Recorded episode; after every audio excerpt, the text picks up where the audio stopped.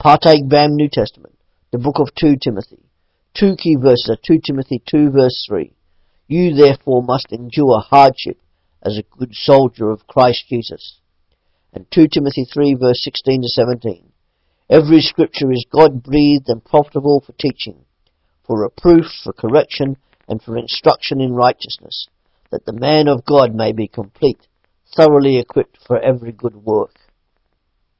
Paul writes this last letter to warn, encourage, and instruct Timothy, so that Timothy will continue his ministry in the face of bitter opposition, suffering, and troubles. Timothy is also to remind others they are all to be diligent workers for the Lord. Paul exhorts Timothy regarding the sure foundation of the Word of God as a means to gain wisdom and equipping for service. Finally, Paul also uses this letter to express his own confidence at the end of his life